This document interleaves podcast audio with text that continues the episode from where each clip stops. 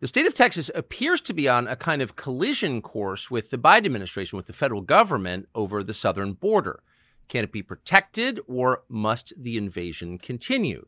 The Supreme Court has weighed in on this to some limited extent, but it hasn't solved the problem or answered the question. So, what happens now? Things are moving very quickly, and it seemed like there was no one better to tell us what the future may hold than the Attorney General of the state in question, Ken Paxton, who joins us now. Mr. Attorney General, thank you so much for coming on. So that that's the question. Where where does this go? It it seems like there are two large forces speeding toward each other. No one's swerving. What happens? Do you think? You know, I don't think anybody knows exactly what happened because we're in uncharted territory where we have a federal government that has largely not just ignored federal law, not just ignored their constitutional role to protect the state and the country. They're actually participating with the cartels and bringing people here as fast as they possibly Ken. I just don't think we've ever seen anything like this in our country where we have a federal government not just not doing their job, but affirmatively working with bad people to do bad things to the country. I just I don't remember anything like this. So can, I just ask you stop there since you're a law enforcement, you're the chief law enforcement officer of your state. Can you assess whether what the Biden administration is doing now is strictly speaking criminal? Are they breaking the law in how they're handling the border?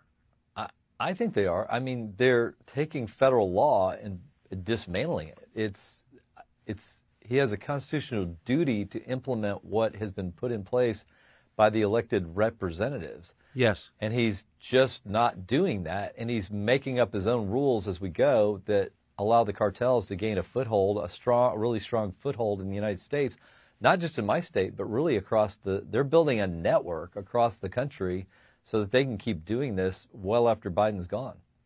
So, uh, just to like the next few days or weeks or months or who knows, the Biden administration has effectively threatened your state and said you've got 24 hours to do something. What are they demanding that you do, and where does this go short term? Do you think?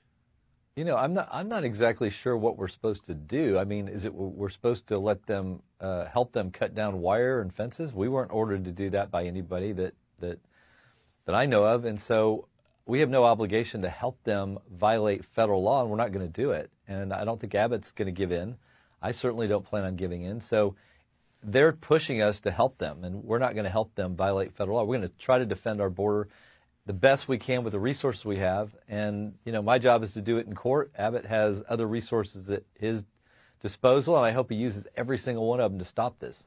There's not one power center in this country the media, the government at all levels and both parties big business. There's not one power center in the United States that would like to see secure borders. And so, of course, we haven't had secure borders, and now we're being invaded, and no one's really doing anything about it.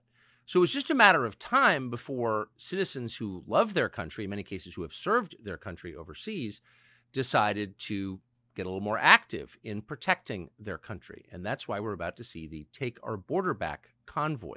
It begins on January 29th truckers, bikers, anyone who wants to come and protect the United States and demand that our government secure our southern border is welcome. They'll be driving to Texas, and one of the people who will help them navigate that state is Doc Pete Chambers. Chambers is, true to his title, a physician. He's a former Green Beret. He was recently down in Eagle Pass, Texas, and here's part of what he saw. Doc Chambers from uh, Eagle Pass, Texas. Today's the 18th of December. We're out here uh, at the point of entry. 5,000 are sitting on the ground right now. It's increasing as we as we go along.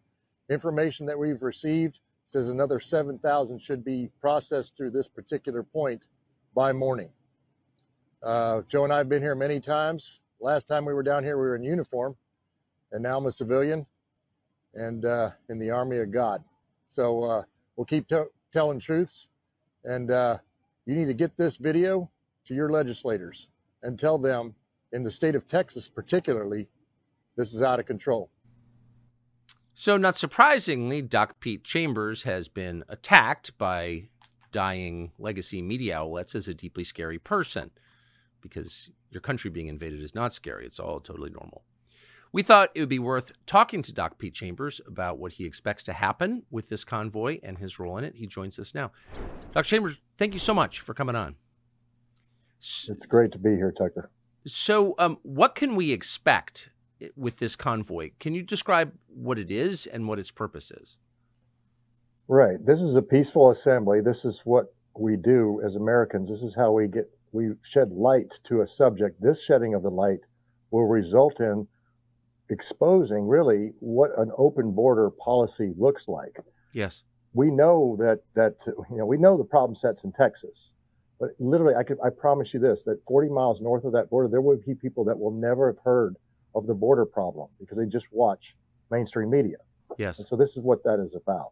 And so, can you tell us the route of the convoy and who you expect to join it? Right. Uh, so, so right now they're going to be leaving out of on the 29th, uh, Virginia Beach, which is where the 1607 Covenant, the landing, uh, which signified the uh, John Smith landing in 1607, where they planted, Yes. planted a cross on the beach and said, "Hey, we, this is a covenant to this nation, to God."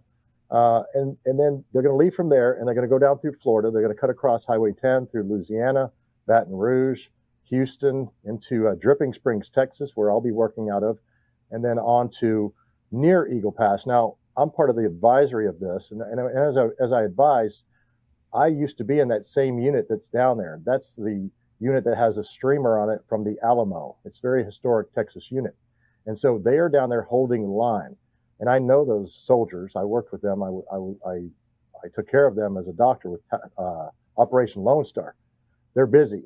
So the, the, the convoy is going to go just a little bit shy, just a little bit to the north, really, uh, in, a, in an area about 30 miles away in Quemado, Texas, to a children's camp. A lady, a beautiful lady down there who has taken care of orphans and widows. You can't write this stuff in a book. I, I couldn't make this up.